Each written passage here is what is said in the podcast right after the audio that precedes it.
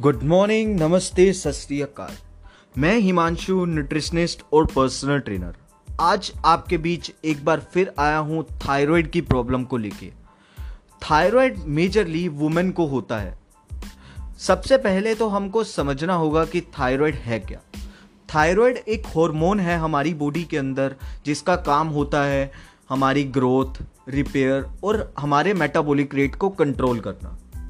Growth जैसे हमारे hair की ग्रोथ होना, हमारे नेल्स की ग्रोथ होना। रिपेयर जैसे कई बार हमको चोट लग जाती है तो उसका जो रिपेयरिंग प्रोसेस होता है, हमारा मेटाबॉलिक रेट जैसे हमारी पाचन शक्ति। अगर हमारा मेटाबॉलिक रेट हाई है तो हम वेट लूज बहुत जल्दी करेंगे। अगर हमारा मेटाबॉलिक रेट स्लो है तो हम वेट गेन बहुत जल्दी करेंगे। कुछ कॉमन सिम्टम्स आपको बता देता हूँ, अगर आपको थायराइड की प्रॉब्लम है तो। जैसे टायर्डनेस होना हेयरफॉल होना एक्सेस में वेट लॉस होना एक्सेस में वेट गेन होना कोल्ड फील करना, बहुत ज़्यादा डाउन फील करना। अगर आपको थायराइड की प्रॉब्लम है तो आपको दो न्यूट्रिएंट से बच के रहना होगा। सबसे पहला गोइट्रोजन गोइट्रोजन जो नेचुरली प्रेजेंट होता है वो सोया में पीनट्स में स्पिनच में कैबेज में ब्रोकली में और दो मेजर फ्रूट्स होते हैं पीचेस एंड स्ट्रॉबेरीज इन सब में गोइट्रोजन प्रेजेंट होता है।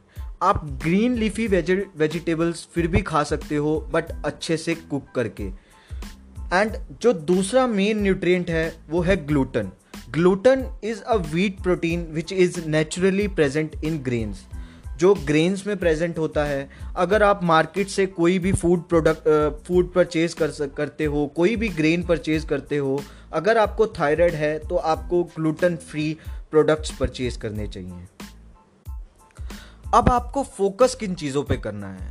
आपको तीन मिनरल्स पे फोकस करना है। Number one is iodine number two is zinc number three is selenium iodine जो है, वो आपके थायराइड हार्मोन की एक्सेस में ग्रोथ नहीं होने देता, उसको कंट्रोल में रखता है। जिंक जो है, वो आपके थायराइड हार्मोन को एक्टिवेट करता है। आपके हार्मोन को कम नहीं होने देता। सिलीनियम जो है, वो आपके थायराइड हार्मोन को प्रोटेक्ट करता है फ्रॉम फ्री रेडिकल्स अब आपको थायराइड में कौन कौन से फूड्स कंज्यूम करने चाहिए? आपको डेयरी कंज्यूम करनी चाहिए फ़िश मीट, एग्स और जितनी भी वेजिटेबल्स हैं, वो आपको कंज्यूम करनी चाहिए। सिर्फ़ और सिर्फ़ लीफी वेजिटेबल्स को आपने अवॉइड करना है। और ध्यान रहे, आपको दो फ्रूट को मेजरली अवॉइड करना है। Number one is strawberry and number two is peaches अब मैं आपको चार ऐसी टिप्स बताने वाला हूँ, जिससे आपका थायराइड कंट्रोल में आ सकता है। नंबर वन आपको रेस्ट काफ़ी अच्छा लेना चाहिए at least eight hours in a day आपको सोना चाहिए। नंबर टू आपको ध्यान रखना होगा कि आपको क्या चीज़ें कंज्यूम करनी है, क्या चीज़ें नहीं कंज्यूम करनी। नंबर थ्री आप योगा या मेडिटेशन कर सकते हो।